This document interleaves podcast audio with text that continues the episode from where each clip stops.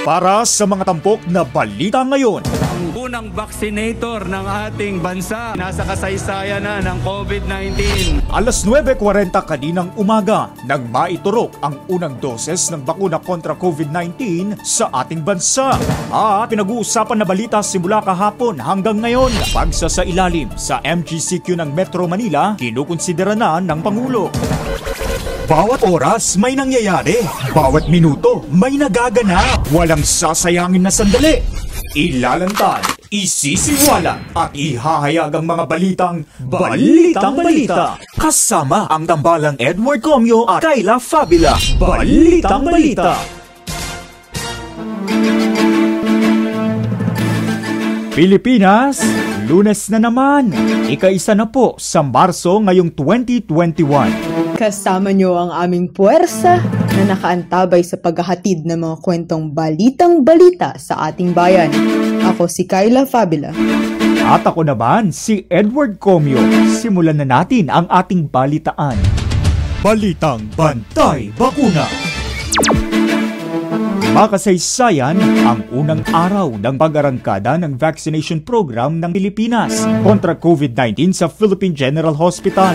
Si Dr. Gerardo Legaspi, ang direktor ng UPPGH, ang unang opisyal na tumanggap ng bakuna mula sa Sinovac. Kabilang din sa mga nabakunahan si Vaccine Czar Carlito Galvez Jr. Isinapubliko ang seremonya upang ipakita ang kaligtasan ng bakunang mula sa China. Ito ay sa kabila ng bababang tiwala ng mga Pilipino sa pagiging epektibo nito. At ito naman, tumanggap muna tayo ng balita mula sa labas ng himpilan. Tuluyan na kayang ilagay sa mas maluwag na community quarantine ng Metro Manila. Yan ang balitang on the line na ihahatid sa atin ni Nico Noblejas. Edward, ang paglalagay sa mas magaan na modified GCQ ang naiisip ni Pangulong Duterte na susunod na hakbang kung sakaling maabot na ng Pilipinas ang 2 milyong doses na marka sa pagkuha ng bakuna kontra COVID-19. I am considering it. The earlier na mabilisan itong vaccine, the better. Ayon pa kay Duterte, kinakailangan nito upang tuloy-tuloy na ang pagbubukas ng ekonomiya ng Pilipinas na siyang lubos na naapektuhan ng pandemya. Live mula rito sa Maynila, Nico Noblejas, nagbabalita para sa Pilipino. Balitang Balita! Salamat Nico, mas marami pang mga balita ang ihahatid namin sa inyo sa aming pagbabalik.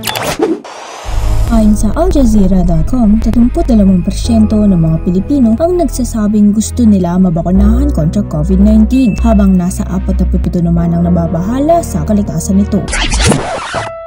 Ang susunod na eksena ay rated heavy drama. Abo, sipon, ayoko na. Lagi na lang ako nangangamba. Hanggang kailan ba ako magtitiis? Ayoko na ng ganito. Sumasakit ang dibdib ko.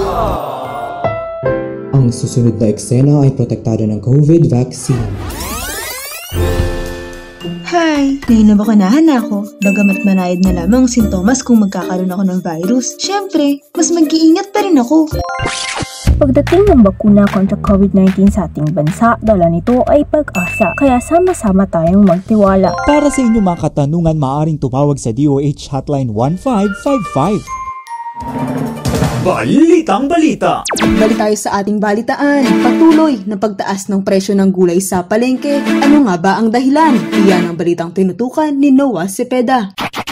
Kung mayroon lang manong maayos na kalsada at tulay na galing sa mga bukirin, mas madaling mayahatid sa mga pamilihan ang mga farm products. Ayon yan kay AXIS Representative Eric Yap, magugunitang noong mga nakaraang buwan, tuloy-tuloy ang naging pagtaas ng presyo ng gulay mula sa Cordillera tulad ng broccoli, pechay, carrots at iba pa. Sa ngayon, pang pinaigting ang pagbabantay ng Department of Agriculture upang matiyak na nasusunod ang price ceiling sa mga gulay. Ako si Noah Cepeda, nagbabalita para sa Pilipino.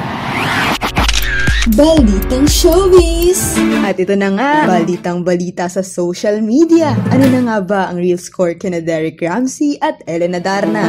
Iyan ang balitang showbiz ni Jovil Esmero. Ni na Derek at Ellen ang espekulasyon hinggil sa estado ng kanilang relasyon. Confirm na ina relationship na nga sila, ngunit paglilinaw ni Derek na siya ang laging nag-aaya kay Ellen lumabas. Ako si Jovil Esmero para sa Showbiz Balita. Balitang Balita! Pilipinas, sumainyo ang mga balitang sumasalamin sa ating bayan ngayon. Maraming salamat po sa inyong pagtutok. Muli, ito ang Balitang Balita. Inyong napakinggan ng limang minutong mga balitang balita para sa Pilipino.